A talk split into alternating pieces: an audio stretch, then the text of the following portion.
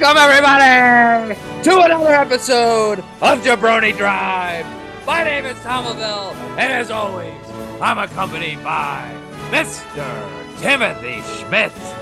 On this week's episode, we talk about Jey Uso, The Bloodline, and SummerSlam, Chad Gable, Brock Lesnar, and Cody Rhodes, LA Knight, Kevin Nash, Triple H and The Rock, Judgment Day, Dirty Dom, and so much more. Will this be the greatest episode in the history of Jabroni Drive?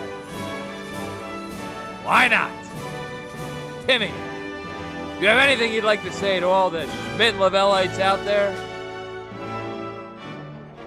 If you haven't tuned into this podcast, let me tell you, I'm the first to let you know that this is the best there is, the best there was, and the best there ever will be in any podcast in history.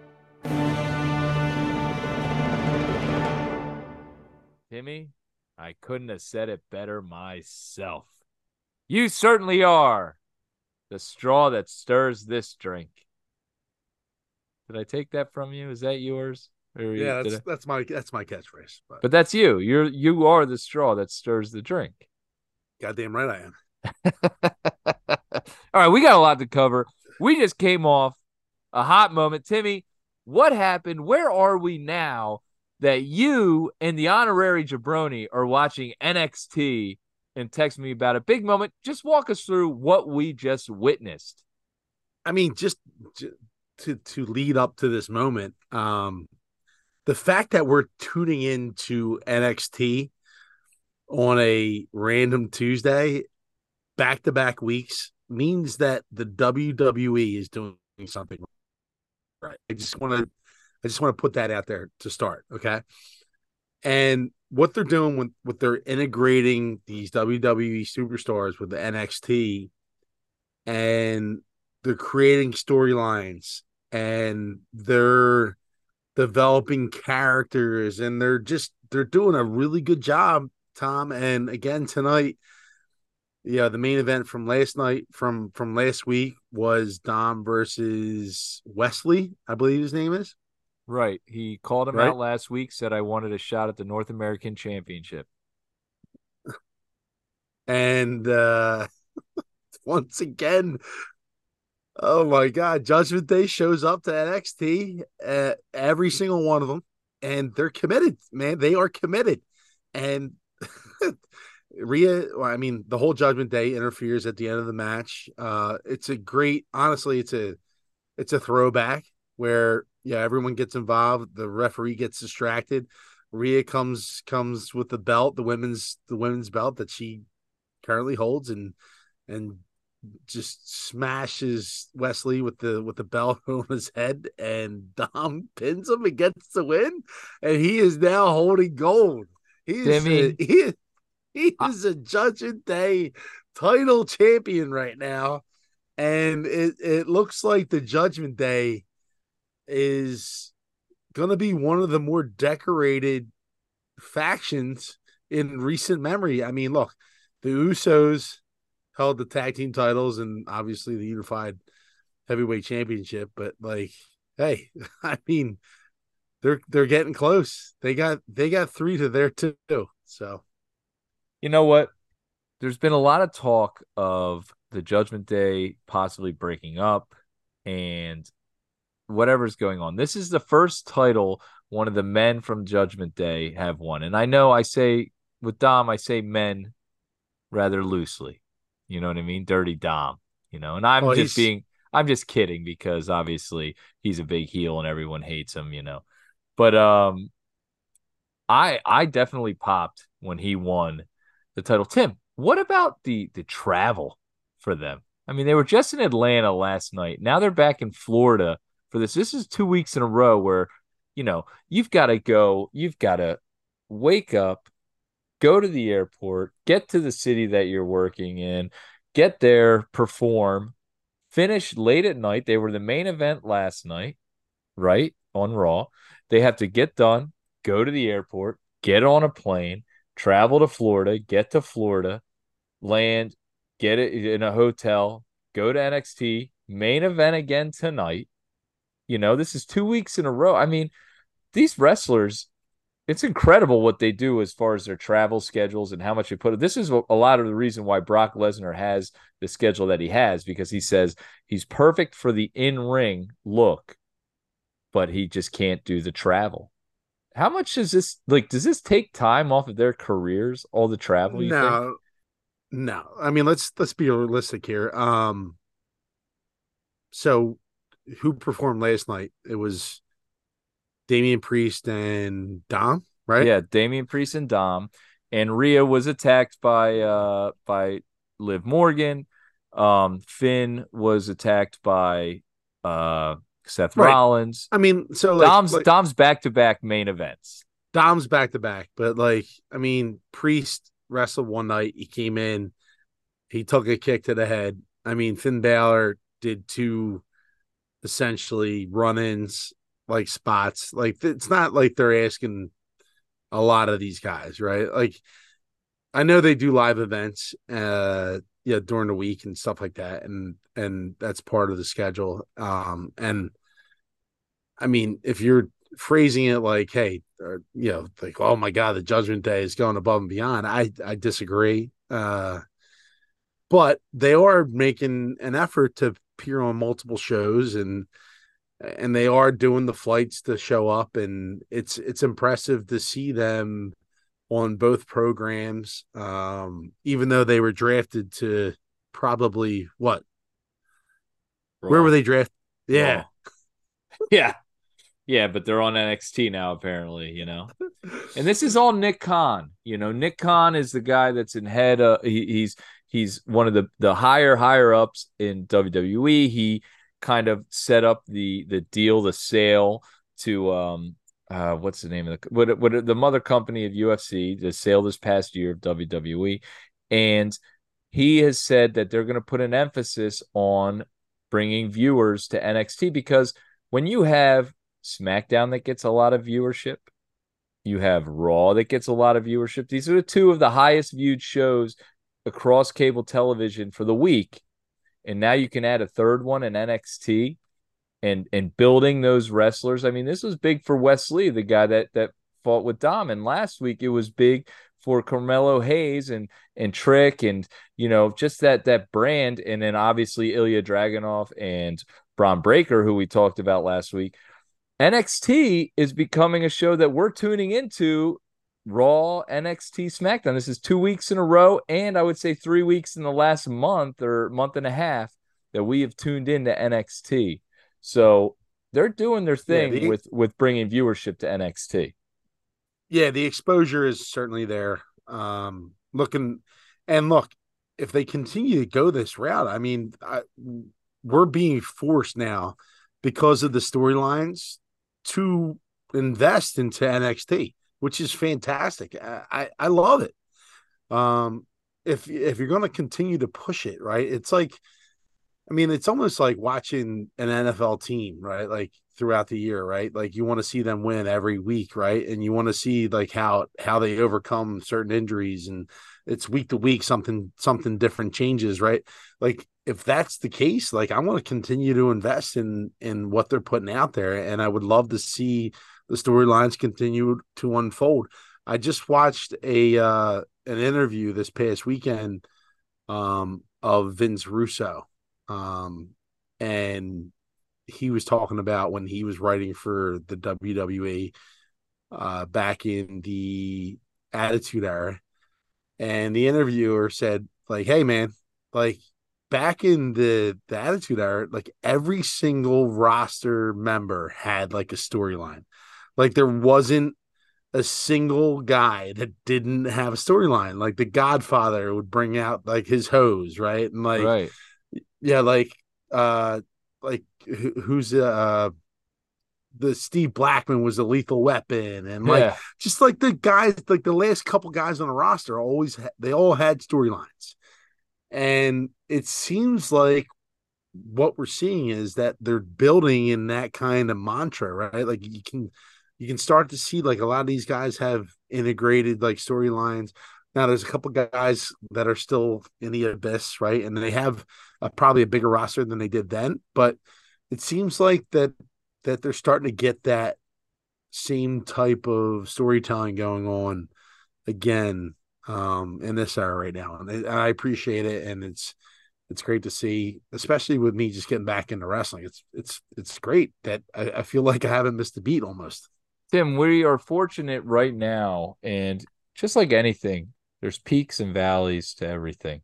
And right now in WWE, we are at a time where the storylines are good. You can be invested into it. It's entertaining. There was many years that it was like I was craving something, you know, and and they've done a great job in this past year. We just reached um, the full calendar year of Triple H taking over as the head of you know creative and kind of running things after Vince stepped down, and so it's really been something that you he can go back and say, hey, look, this past year, let's look at our numbers. Let's look at what we've done. We've broken all of these records. We've been able to set records here and here and here and here and here as far as sales, money, revenue brought in, um, sellouts. You know, they they haven't been selling out like this almost since the Attitude Era. And what a fun time it is for all the wrestlers and especially all the fans. Now, we talked about, we mentioned about a, a possibility of a bloodline break or a bloodline, excuse me, a Judgment Day breakup at SummerSlam. They've been teasing this breakup. Obviously, there's been some friction between Damian Priest and Finn Balor with the Money in the Bank contract and all this other stuff it's nice to see them finally put a belt on someone from the judgment day. Because this gives them the, the it validates them.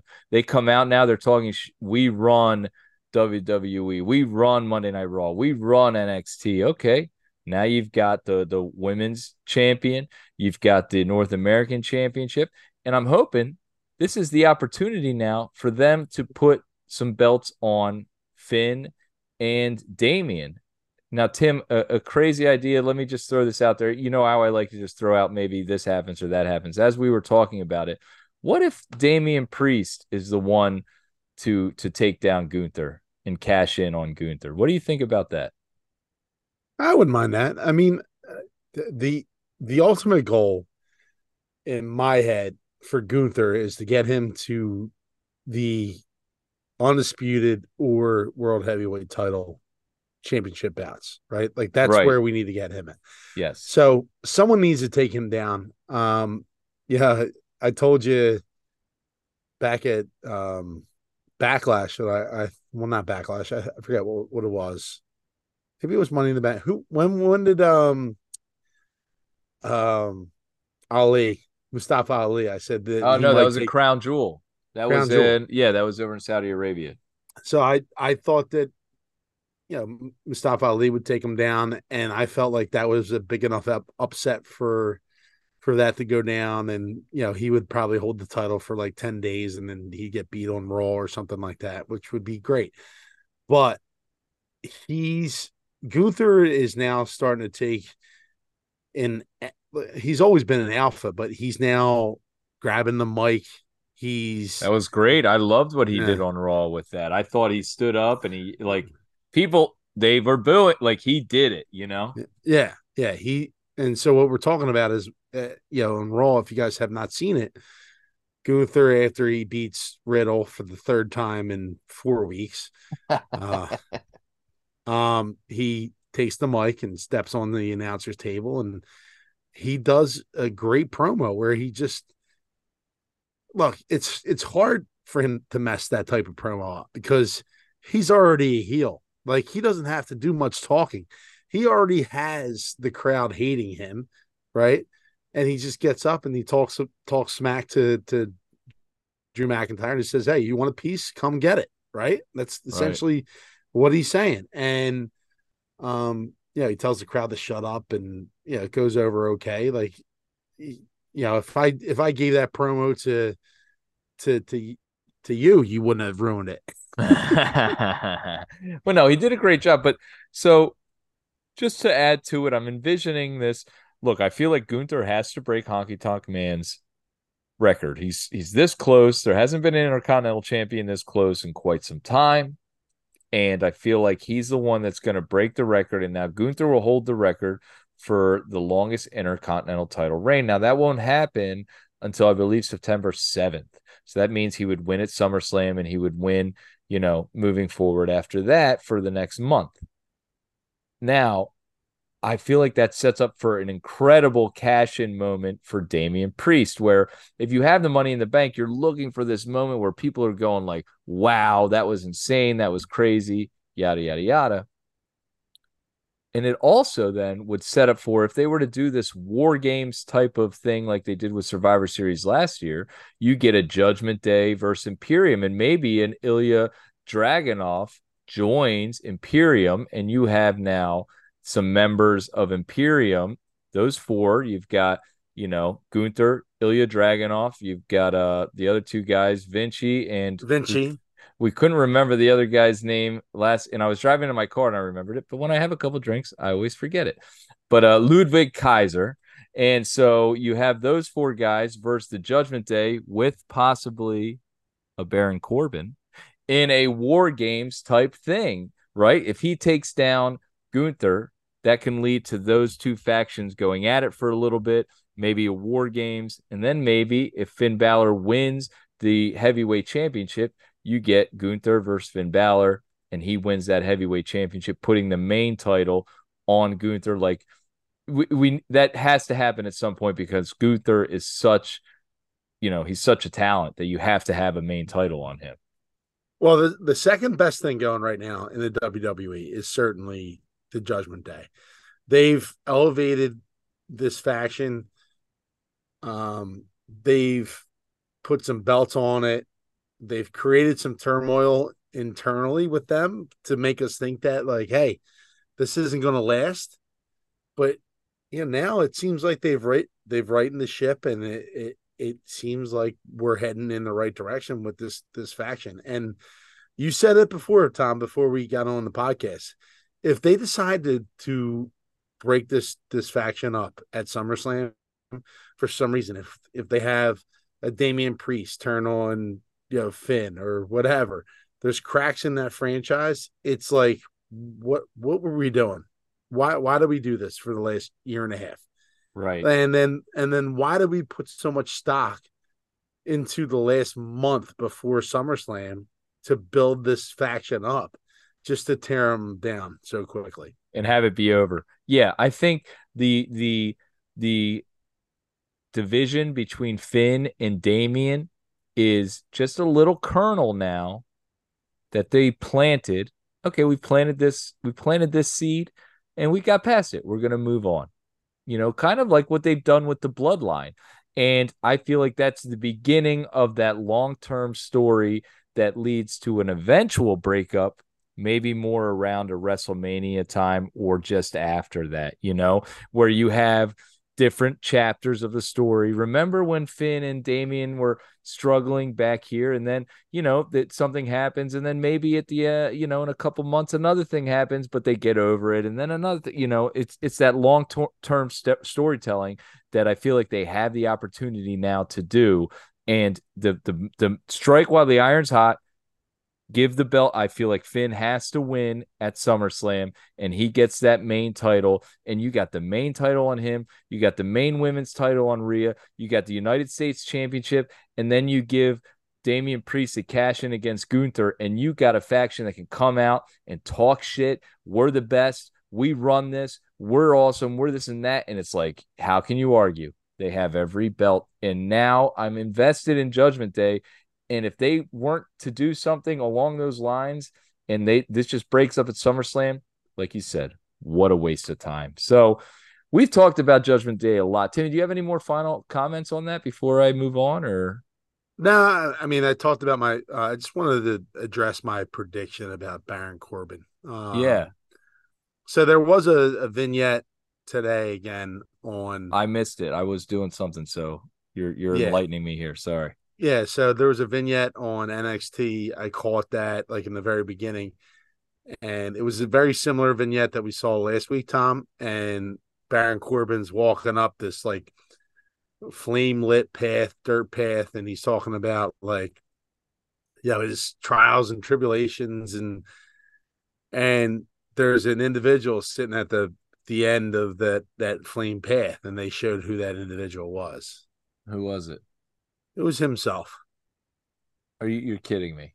No, so he walks up, and the guy in the hood turns around. He takes down his hood, and it's it's he's looking at Baron Corbin himself, and he's like, oh, "I gotta, yeah, I gotta fight my own demons," and it's like, I'm like so disappointed in it. I'm like, it's just, I felt like you could push this dude into that where I talked about, you know, getting into the Judgment Day and having them like in a place where, like, dude, see what it did with for Dom. I mean, yeah, you could push him into a different stratosphere. Now, I'm not saying he's going to be the greatest, but I mean, it could give him immense heat to the point where people hate him to the point where they want to see him more, right? Yeah. And it just it feels like it's not going that direction. So I saw yeah, that because tonight. I feel like the North American title for Dom is almost a throwaway title. Okay, he has it now. You get the mm. picture of them with some titles and this and that, and they come out and they can brag and whatever. But he can lose the title next next couple weeks and no big deal.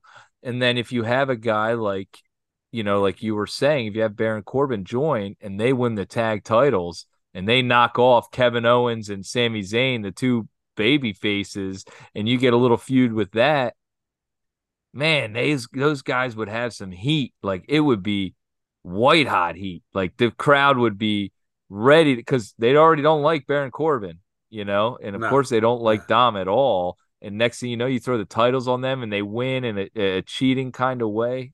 Man, I feel like that really sets up for some compelling stories. And if they're just going to have Baron Corbin be like, I need to reevaluate myself, and I'm a, uh, you know, I'm, I'm the biggest battle I'm going to have is against me. Eh. Timmy, I think you had it right. So I'll send an angry email to WWE, you know, and we'll figure this out. All right. So moving forward, Timmy, we had a big week last week, and and as you mentioned, your video coming in, we we've gotten several comments and several likes. And if you're listening right now and you're liking what we're doing, we are obviously passionate about the WWE and professional wrestling, and we hope you are too. Please give us a a, a like, a, a follow, a subscribe, if whatever whatever avenue you've decided to go on to to listen to Jabroni Drive, whatever drive you've decided to go on to listen to us, Jabroni Drive. Is that a good one? I like Um, that. Yeah, that's all. please, please give us a follow and tell anyone that you know that's a, a fan of professional wrestling to to like us. So, big comment from um this past episode that we talked about comes from Big Kojima four seven eight seven. He just commented, "This is awesome." Likes our show. He says it's awesome. He said, "This is awesome." Thank you for the comment, Big Kojima, Kojima, whatever it is. From Braylon Brown about your video about Baron Corbin joining the Judgment Day. I've been saying this. I need Lone Wolf Baron Corbin in the Judgment Day. And he says, obviously, he wouldn't be the Lone Wolf if he's in the Judgment Day anymore. From Michael Corey, this goes out to your finishing moves in the pool with your daughter. Obviously, we're wrestling fans, and that translates into our real lives and having fun with our kids. And uh, Michael Corey says, so many finishers there. LOL. Timmy, I think I counted five finishers you did that we put in that little uh, short vid. And uh, as we said earlier, you were throwing your daughter to the moon. Is that what it's is that what it's called? Well, that's what they asked me to do is throw them to the moon, but I've I've changed it now into uh, WWF finishers, WWE finishers. There's a lot that I couldn't pull off. Like I, I wanted to do the uh, the sharpshooter. Just it's not going to happen on the bottom of the pool, you know. How'd you drown your daughter? Well, uh, it's a finishing move from the uh, you know 80s to Yeah. mid 90s. It was very Yeah. popular. Sharpshooter, excellence of execution. Maybe you've Yeah, the, the spear didn't work really all that well. You know, I would have to spear her off the deck into the water, and I'm a lot bigger than her, so just there's a lot of lot of moves that I wanted to do, just couldn't pull off. Tom, Timmy, maybe next time we can see a uh, an angle slam. What do you think about that? Oh yes, I always forget about the angle slam. Yeah, I should do that. Or a torture rack, maybe. I feel like a torture rack might Torture be. rack solid too. Yeah, Lex Luger. Lex Luger paying homage to Lex Homage. Luger. Uh, Shout out to Homage, sponsor of the show. Homage uh, t-shirt. major sponsor of the show. we appreciate their shirts, hundred percent polyester. Tim, you like my shirt? I think we should have addressed it on my, on our, our, our other show, Schmidt and Lavelle. Yeah, if anyone doesn't know, that shirt is telling everyone that Tom is born in the 1983 year, which and not is and not cool, as we've been and saying. not cool. Not Tom cool. tries to be cool. All right, so Tim, another big story from this week. Jey Uso, another compelling story on on Friday Night SmackDown. He came out. He he cuts another great promo. I'm a huge Jey Uso fan. I loved the promo. I loved his back and forth with with the uh with Paul Heyman and Solo, and then he he beats him down, gives a super kick to uh, Paul Heyman. Solo, you know, gets protects Paul after he takes a couple chair shots, and they they hightail it out of there. Tim, is there any way that Jey Uso beats Roman Reigns at SummerSlam? Is this the the the end of Roman's Roman's reign, as you will? Is it is it possible? No, I I addressed this last week. I'll address it again this week. There's no way that they let he's he's already pinned Roman Reigns for the first time in three years. There's no way that they're going to allow him to pin him again and then also put the strap on him. There's no shot. There's no shot in hell that they do that. He, it's a great story the way that they built this up. Um, you know, he's battling everybody. He's obviously taken up, yeah, the mantle for for Jimmy Uso, who's in the hospital right now, and you know, Yeah, he has the Cody Rhodes, uh, you know, no, he does not because Cody Rhodes is probably going to have another fucking another wristband on or some sort of goddamn brace. brace on his arm. sling. Um, sling, yeah, but it, it it's just not in the cards, in my opinion. It's not the route they should go. The way that WWE has been playing all their storylines, there's no shot that they put the belt on Jey Uso, even though he's. I'm not saying he's worthy of it. I just think that he needs more time. I said this in the past. I'll say it again. Um, he needs more one-on-one activity. He needs to build his solo career up before he's able to even win a title. That's my opinion. you know, it's tough because, like you said, is he worthy of it? He's certainly worthy of it. You know, through the years of of wrestling with WWE, uh, being tag team, he's had this storyline for three years. You could say this is his finish, but there's just there's just no way.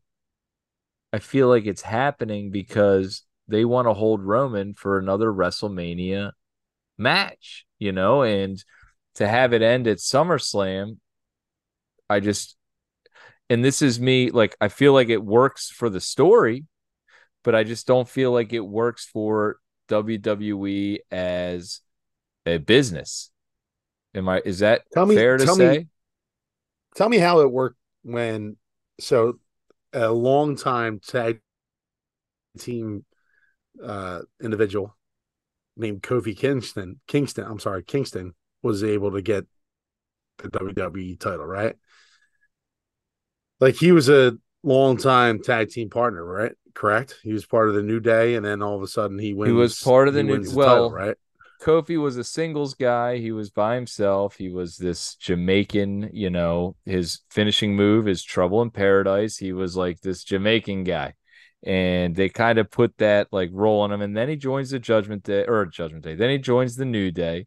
And the New Day eventually wins tag team gold. They become at the time the longest reigning tag team in the history of tag teams. And then this other story develops Kofi Mania. It was it started kind of at Elimination Chamber. Kofi started la- he was lasted long and the crowd really got behind it because no one really saw Kofi being the guy to win Elimination Chamber. They Just thought, okay, Kofi's in this.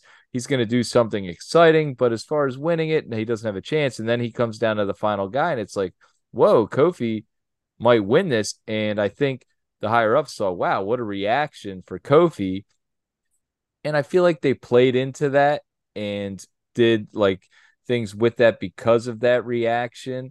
But to me, it was almost like forced. And I might be, I might be, you know, other people might not agree with that. But I just, I think, as we've talked about prior on the show, I think Kofi Mania was a great moment, was a great match, but a little overrated, in my opinion. But my opinion was, or so my point is, there was some singles like push for him a little bit, right? Like it yeah. wasn't like, hey, I'm a tag team partner, and then all of a sudden, hey, the next week I got a title shot, right? Oh yeah, right. He had he had had a history of singles competition and being a champion, you know, intercontinental and maybe United States um champion prior to joining a tag team and then he had some singles success outside uh, after the tag team and then got his run. And Jey has none of that. Ah, that's not true. But he's he had it during the COVID years. So it was the beginning of this story 3 years ago was Jimmy was hurt and Roman wanted to become the tribal chief and him and Jimmy Jey had a series of matches where Roman basically beat him down at some at the end of it and kind of reeked him. If you're a little, uh, you know, little shout out to Game of Thrones. You know, he beat him down into being quote unquote the right hand man. Castrated him? Yeah, he didn't castrate him. he, he, I mean, if you watch the, I mean, it's very, uh, emasculating what he did you know it, you know he basically made him get down and say you know i'm your tribal you're my tribal chief you know and you're you're the the leader of this group him and uh him and jimmy he made do but jimmy was out jimmy was hurt and so there was a series that's why they call him um main event Jey Uso because that was kind of his character that he took on at that point. and there was like ah. uh probably like a four month period where Jimmy was doing all these singles matches and saying that he had had all this talent to to go and be a main event guy and Roman was saying you're not that guy and you know you're not that guy pal. You're not that guy pal. And uh at the time you know Roman beat him down. And but those were tough matches because they didn't have any fans. You know what I mean? It was in front of nobody like but like the storytelling on it was like kind of like now. It was top notch. Like they they were really doing good job of acting and stuff like that in front of nobody. And the final payoff would be you know him being the one to but I and I agree with you I don't think he wins at SummerSlam but I think when Roman does lose Jey will have a hand in you know making sure he loses that match he might be the guy that pulls the trigger and then costs him the match for Cody to win or whoever. Sure. So, yeah, but I don't think he wins it at SummerSlam. I think, um, but if he did, I wouldn't be like too upset because if he did, I feel like that does set up for for another big name to come in and face Roman.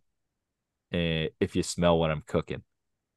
All right. So, Timmy, on Raw this week, you're not going to believe it. We had two tag teams go at it. I don't know if you could guess. They seem to be having a bit of a rivalry. Have you seen any of their matches recently? I'm talking about none. Alpha Academy and the Viking Raiders. None. I haven't seen a single match yet. Timmy, how many weeks in a row is this with them having some sort of match on Monday Night Raw. Is this five, six weeks in a row? So I think it's up to nine, Tom. it's a niner. Either way, it, it, kind of incredible that we've had so many matches with them and so much stuff going on, and we're building a story here. This match was highly entertaining. I I loved the match, particularly because I'm a huge fan of Alpha Academy and Chad Gable. Tim, I can't speak enough about how much I like Chad Gable and what he does in ring. Yeah. And I feel yeah. like his character is really funny too and an entertaining character. And even Maxxine Dupri, Otis, Otis, if you will, they're just they're entertaining when they're out there. I like watching them because they make me laugh. They're funny. I can go along with them. I can do the uh, thank yous and stuff like that. But when Chad Gable's in the ring, I mean, he's doing the flying headbutts. He's jumping all over around. He did the moonsault to a suplex of some guy that's probably 300 plus pounds. And Tim, not even that suplex, he lifted him and like held him. It wasn't like he just threw him. You know what I'm saying? Nah. Yeah, that was almost like a perfect plex. It was uh it was incredible. Um Tom, I think I'm starting to pick up on our dynamic me and you because you kind of gauge me as like a new viewer to see what my reaction is to certain matches and certain feats by these wrestlers. And i think you're entertained by that. And when i watched that alpha academy like viking like what were they the viking viking raiders. Raiders. So let me just take it quickly through the match and i'm not going to go move for move but like when i I was so skeptical in this whole situation because I've seen it eight times in a row. They've done this match time and time again. There's been, you know, there's been uh, disqualifications. There's been pinfalls. It just it's just like one thing after another. And then they stole the jacket, and I'm like, oh, this is terrible. Like this is so bad. Like what? Where are we going with this? And then like I see the the match on Monday night, and they have the ring surrounded by a boat. It, they turn the ring into a, a Viking ship, and there's how stupid was it? It was so there's, stupid. There's like shields all over the place. Yeah, the shields. I mean, come on, it it was ridiculous. I mean, they made it work, but I and mean, I'm, the uh, match as, uh, a, as a whole was kind of like, what are we yeah. doing here? So I'm sitting there and I'm like, this is gonna be so bad. And Tom, the spots in the in this match were just like eye opening. Like Otis, I, I, don't know which one he caught. It was either Erik or Ivar. Ivar does like a like a bounce off the ropes and like a catapult. He catapults himself into Otis, and Otis catches him in midair and then slams him. Like that's a that's a three hundred and thirty pound man that you just caught in the mid in midair and then turned it into, you know, a sidewalk slam or whatever it was. Um, you know what what Chad Gable has done, like that was the most impressive thing, and you you alluded to it like before we started talking about this. Um, when he does the moonsault, right, lands on top of him. I think Otis already had him pin, or he was getting pinned. He breaks off the the the count and then grabs him from the waist and does a full on suplex and holds it. Yeah. With with his shoulders pinned on a 300 and Chad Gable can't be more than 210 pounds. Yeah, right. There's there's no way he's more he's Five, heavier than that. 10 at most. Maybe. And yeah. he threw he throws these guys around. If he was six foot, he'd be world champion already. Dude, he's a monster. And it's just incredible what this guy does. And it's just, I don't know if it's a shame that he's stuck in this little, like, he is, it sucks because he's like, he's like baby Kurt Angle. He is exactly baby Kurt Angle, a hundred percent. And everyone sees that. And it's, it's hard for these guys, these Olympic guys to, to come into the WWE and make a name for himself after what Kurt Angle did because he's one, he's a Hall of Famer. He's, one of the best to ever do it. And it sucks that they're in his shadow and it's hard to shed that. And I don't I don't know where else you can go with it. Like w- what else can you do? Like the dude is is I don't know what else he can do. It's tough because his size is like it, it hurts him.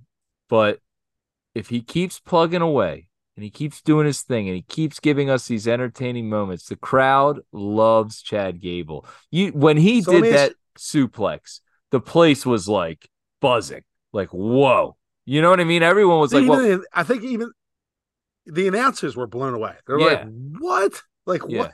And I know they oversell a lot of stuff, but like that's no, that was genuine. That was genuine. And like your point when you saw talked about Otis, Otis, when he caught him, and you saw the reaction from the announcers too, like, oh man, I'm trying to Titus O'Neil was there and was like, whoa, like he jumped out of his seat, was like, wow, like, did you Yeah. see that? And then the ta- like Corey Graves is going nuts, and the whole the whole arena is buzzing after that, like the set of moves, and he does it every time he's out there. And it's almost like too he, he's so good that it's just expected.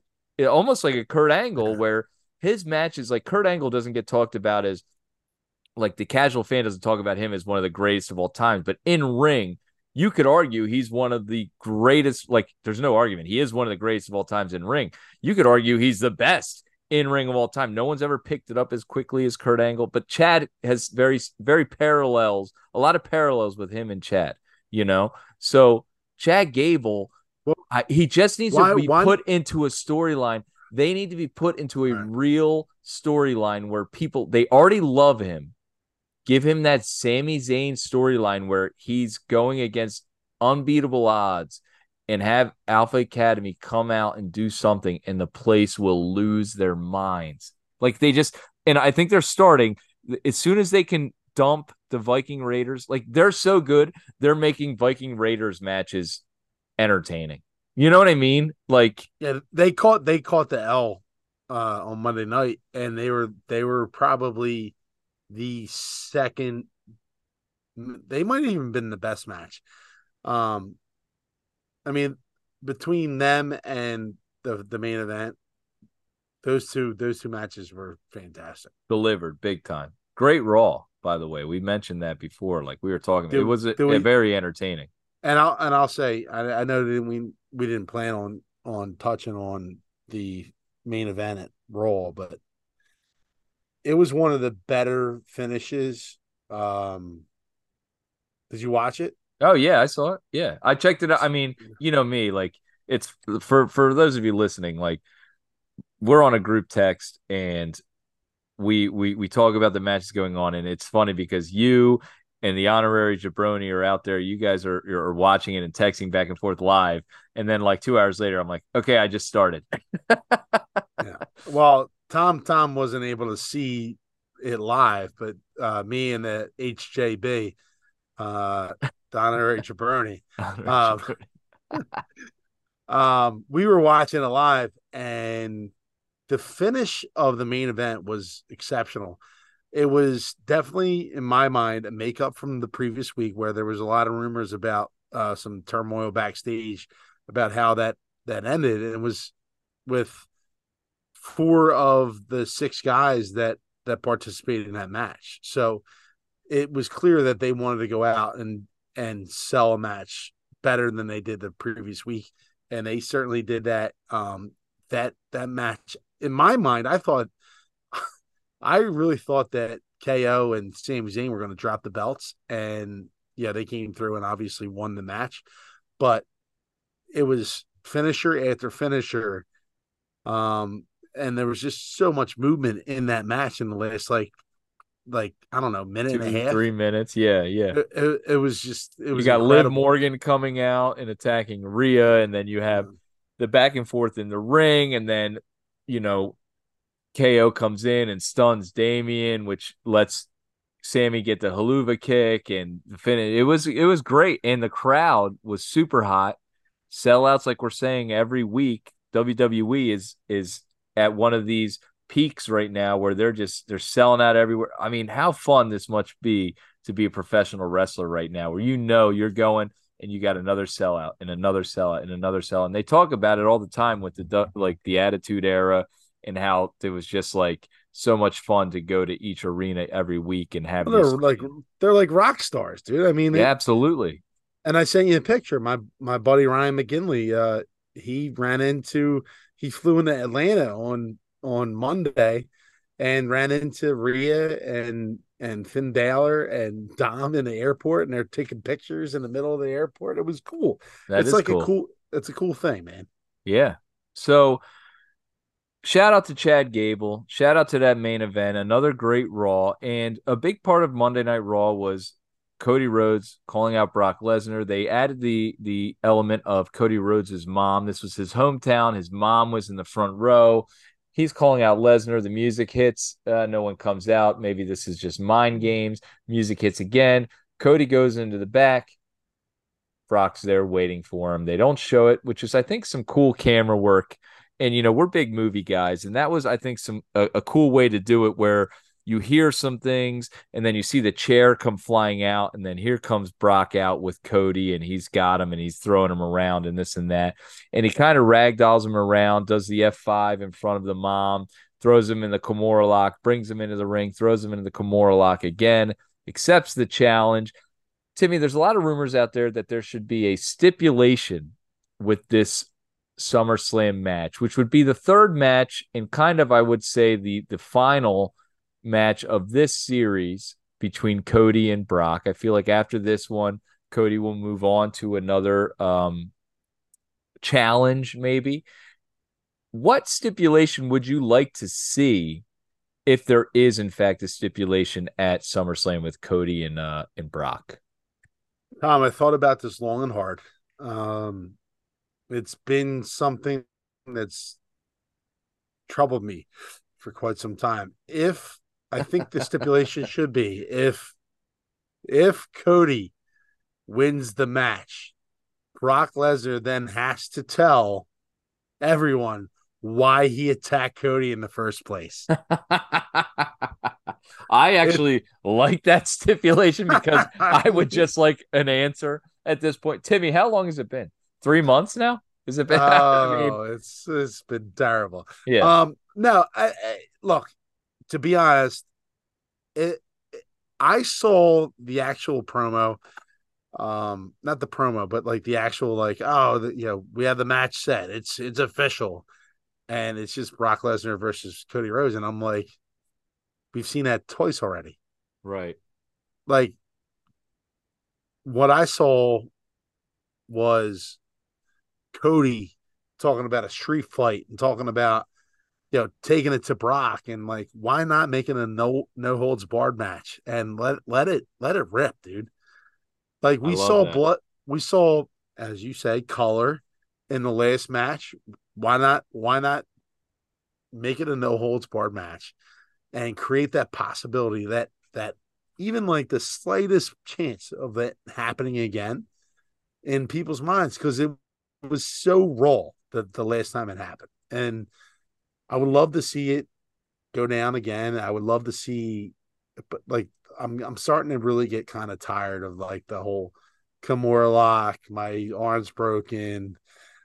Like like this has to be it. Like this is I'm done with the Cody Brock thing after SummerSlam. If it continues, I'm done. I, I'm seriously done. Like Cody finishing the story thing is done for me. Like it, it's gotta, it's gotta be done. This is the third time it has to be over and done with after this. Yeah, I think it will be Tim. So, uh, you know, in the history of wrestling, and obviously, this feud can can heat back up maybe in a year from now or something along those lines. Like it's not it's not like it has to be completely done for the end of time, but this is the third match. You know, this has to be the you know, we had the first one where Cody stole a win. We had the second with the color. We had the second one where Brock Lesnar beats him down until until he passes out and, and and he gets the win. And now the third one, it has to be. Eh, I would like to see something. I would love to see a dog a dog collar match. Have you ever seen a dog collar match, Tim? Now, these Yeah. are something they usually don't have in WWE. It's been quite some time, a dog collar match, and I feel like it's something that's like you get some ruthless, like these two were going at each other. they're connected at this point. It's going to be hard hitting. It's going to be this or that, that or a strap match, which is I feel like more WWE, but it's still them connected. You have his arm that's that's messed up, and in a strap match, you have to go touch the four corners uh, of the uh, ring to win the match in a simultaneous thing. So something along those lines, I would like that to have it be like this final send off. These guys are match. You know, people have talked about Hell in a Cell. They talked about Cage. But I just feel like something brutal. I, they've mentioned an I Quit match.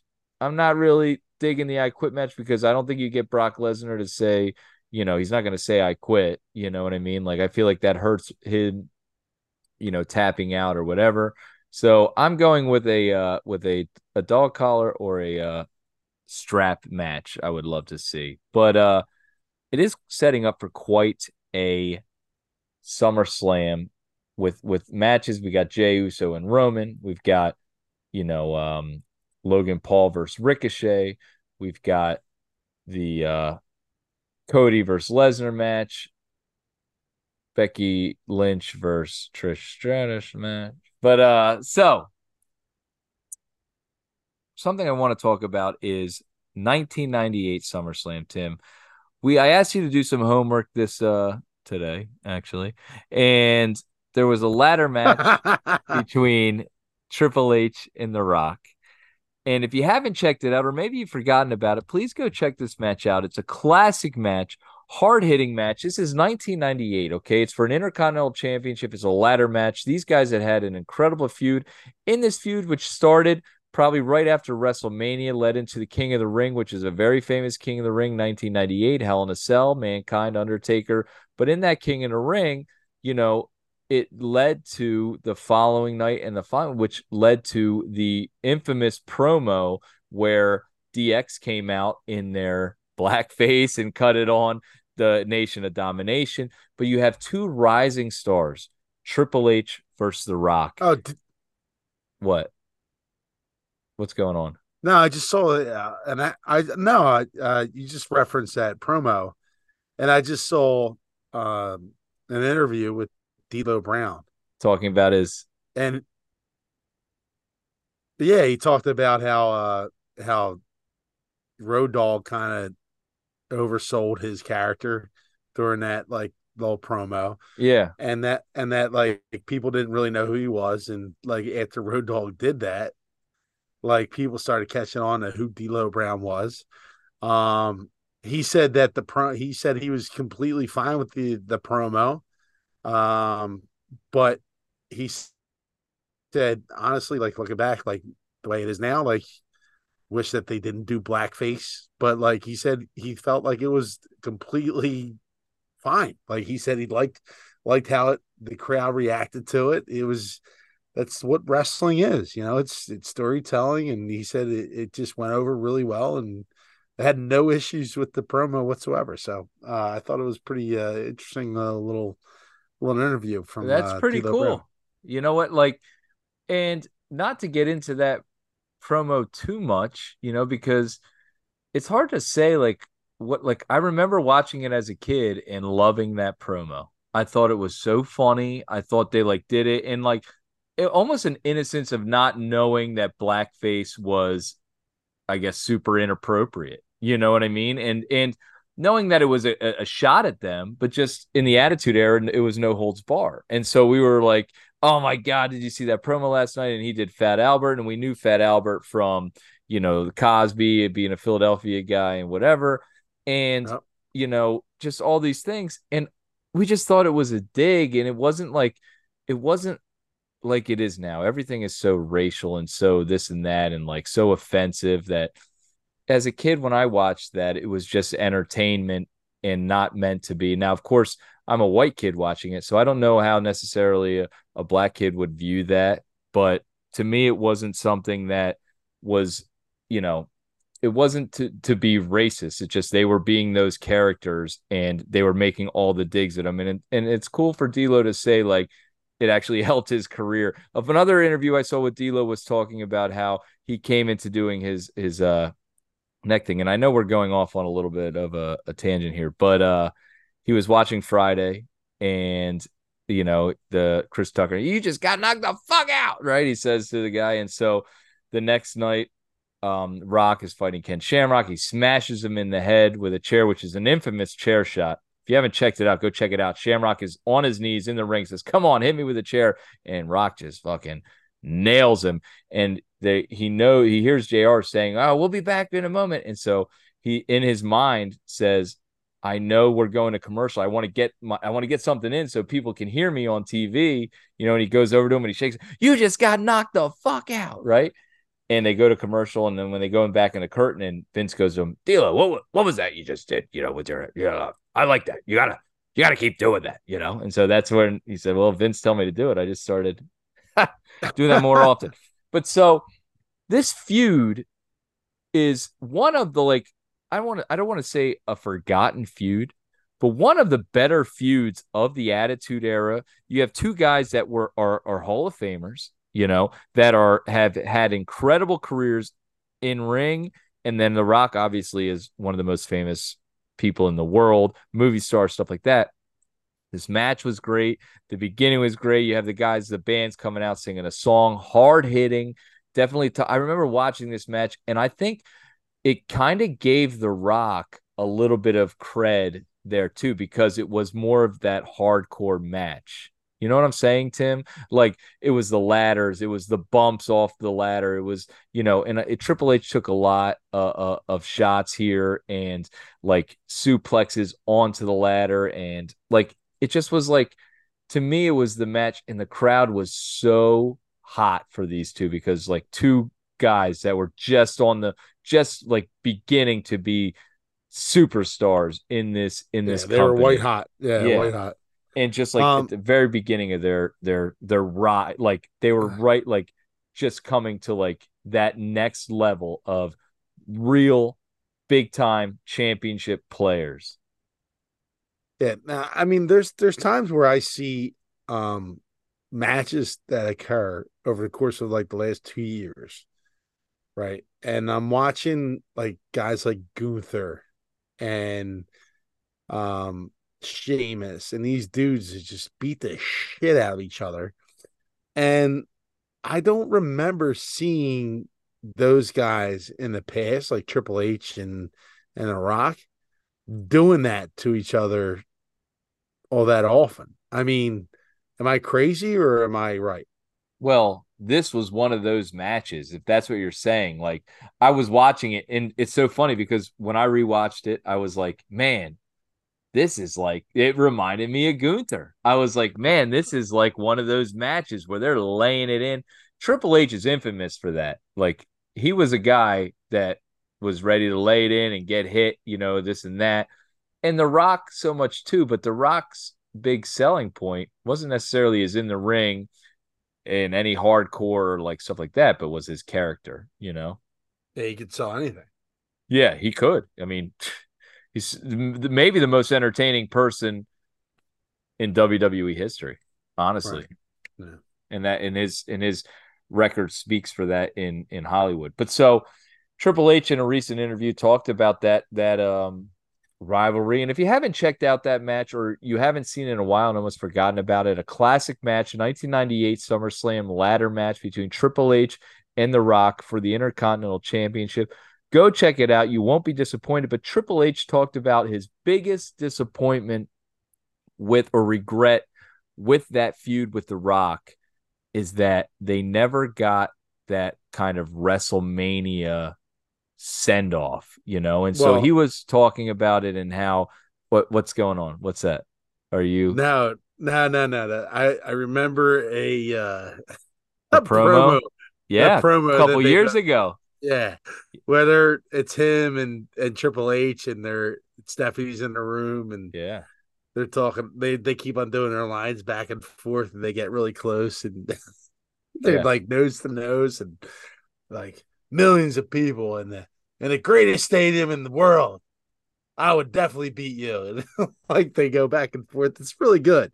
It's like it's it's comedic genius to be honest with you. Um and it's like something like like Triple H has always been pretty not not dry. I mean, he's always been good. But like when he gets on that side of like the comedy era, like when he's in DX, right? Like you see that side of him where he starts to let loose. Like Yeah. it, there's like there's two sides of Triple H, right? It's like that that one side that's just like an asshole, like fuck you, and Yeah. then the cerebral side- assassin. yeah, Yeah. and then and then it's the DX Triple H where he he could be as goofy as he could possibly be, and and that promo was awesome, and it, it speaks to what you're talking about. Like they talk about it in that promo, but it never happened. Well, you know what? That's what he said later on in the interview. Is The Rock said he wanted the match at WrestleMania and they were supposed to do it, and it just didn't happen because of The Rock's schedule. So they never got to have. They were supposed to have that match in 2000, and at WrestleMania they ended up having a fatal four way. It was like the Big Show, Triple H, um, Mick Foley, who I think was retired at the time and then came back for that match. So he was supposed to be retired and then he comes back or whatever. And was it The Rock? But whatever. So they had the fatal four way. I think Triple H ends up winning it because I think he had won the Royal Rumble that year. But then they end up having like, I want to say an Iron Man match a couple months later. And, but it wasn't on the grandest stage in them all. So his biggest regret is they didn't get to like kind of have that culmination of that feud, that big final battle that they should have had. And there was a couple years where there was teasing of it happening, and for whatever reason, scheduling it couldn't work out. And unfortunately, with Triple H's health now, doesn't look like it's really gonna happen. All right, so Timmy, last thing I want to talk about. Am I? I hope I'm on. I hope I'm on the right schedule. You know me. Sometimes I forget things. But so Kevin Nash. I want to talk about Kevin Nash, a big uh, a guy for Triple H, and just shortly, um, he's got a lot of comments about one of our favorite guys going right now, Mr. LA Knight. LA Knight has a big uh, fatal four way match this weekend, and if he wins that, he will face uh, Pablo uh, Escobar for wait, Not Pablo. Pablo Escobar.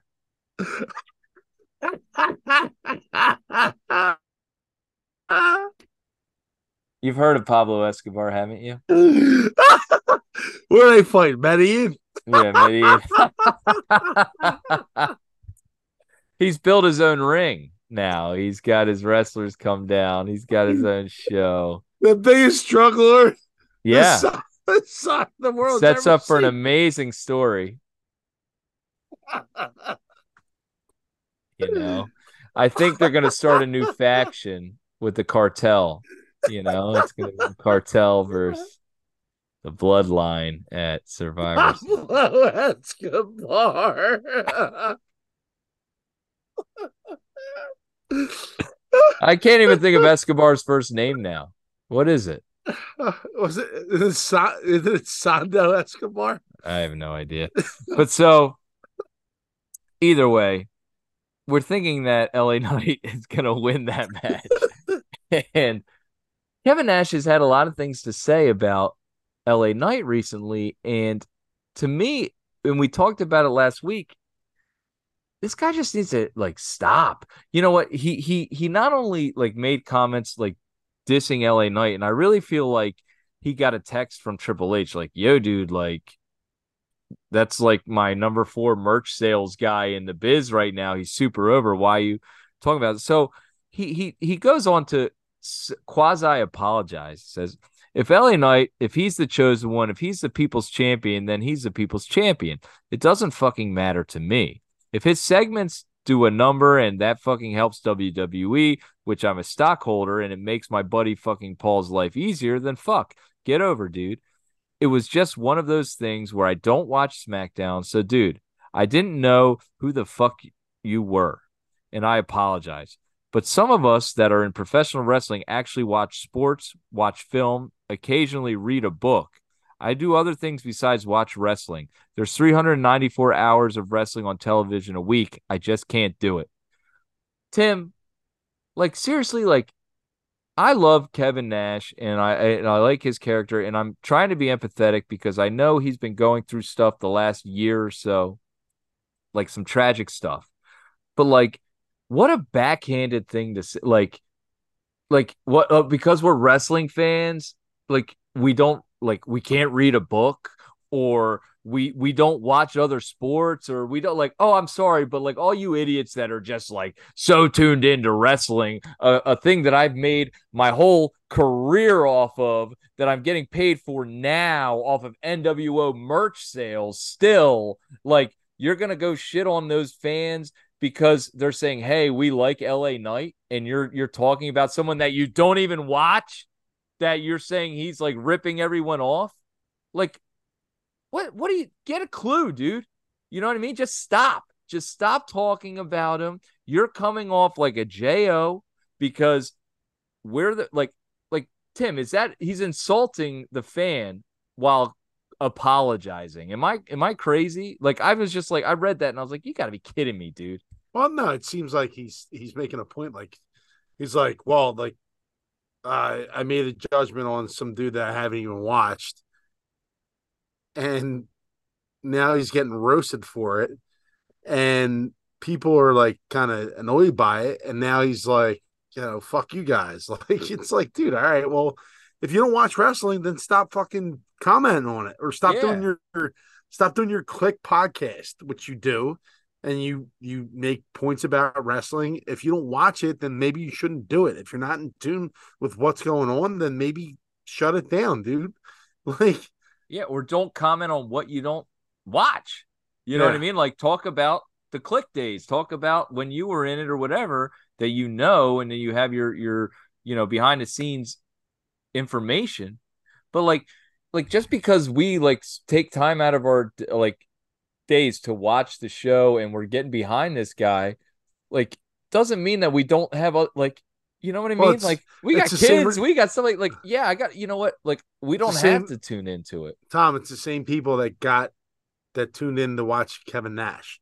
It's the same people like during his era. Like like for him not to respect that is yeah. ridiculous. But like um I'm not sure if that's where he's going with it. Uh, I, you know, I'd like to give him the benefit of the doubt. He's an old timer you know he's out of the game now. He's trying to do himself in in Hollywood and all that shit. But like, well, not just... only that, Tim. Like I said, he's gone through a lot this last year. He lost his son, and I know like there was a lot of things like where they were talking about certain things that he'd said on it, and you know, as we know, especially as a bartender, these things like I see it that that everything is projected. You know what I mean? It's all it projects itself into something else. What you're feeling, you know, so him doing this and the way he handles, he just seems he's coming off like one of these guys that just can never be wrong. He can, you know, oh yeah, I apologize, but it's because of this or that. And you idiots that don't ever read a book or, you know, don't have another life besides professional wrestling or talking about this. It's like, yeah, we all got other lives besides professional like, wrestling, dude.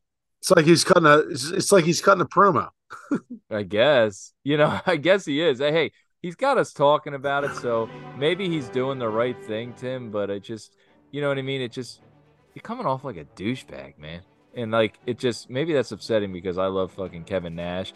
You wear your outsider shirt. We're big well, no, fans I, of the NWO well, the, and well the main thing is like the people that want that listen to Kevin Nash, like they might be fucking LA Knight fans. And it sucks because LA Knight has paid his dues. He's gone through the, the whole circuit and he's now at the crescendo of what his career might be. And you have a, a Hall of Famer that has sway in the matter. He's one of the best that's ever done it.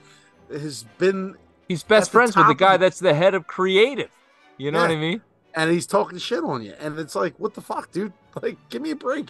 Yeah. So I don't know, kind of self awareness, dude. You yeah. know. And we love you, Big Sexy, and uh, you know what you're doing is just not too sweet. It's not too sweet. It's not too sweet. Too sweet. I like. not bad. All right, Timmy. That's gonna. Uh, we're gonna be coming to a crescendo on this show. Quite possibly the greatest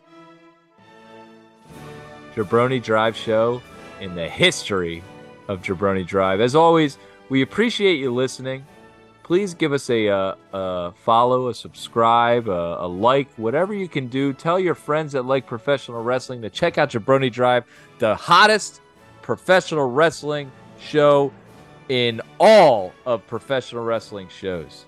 You might see a Judgment Day t shirt on me next week. Oh. Oh, I love it.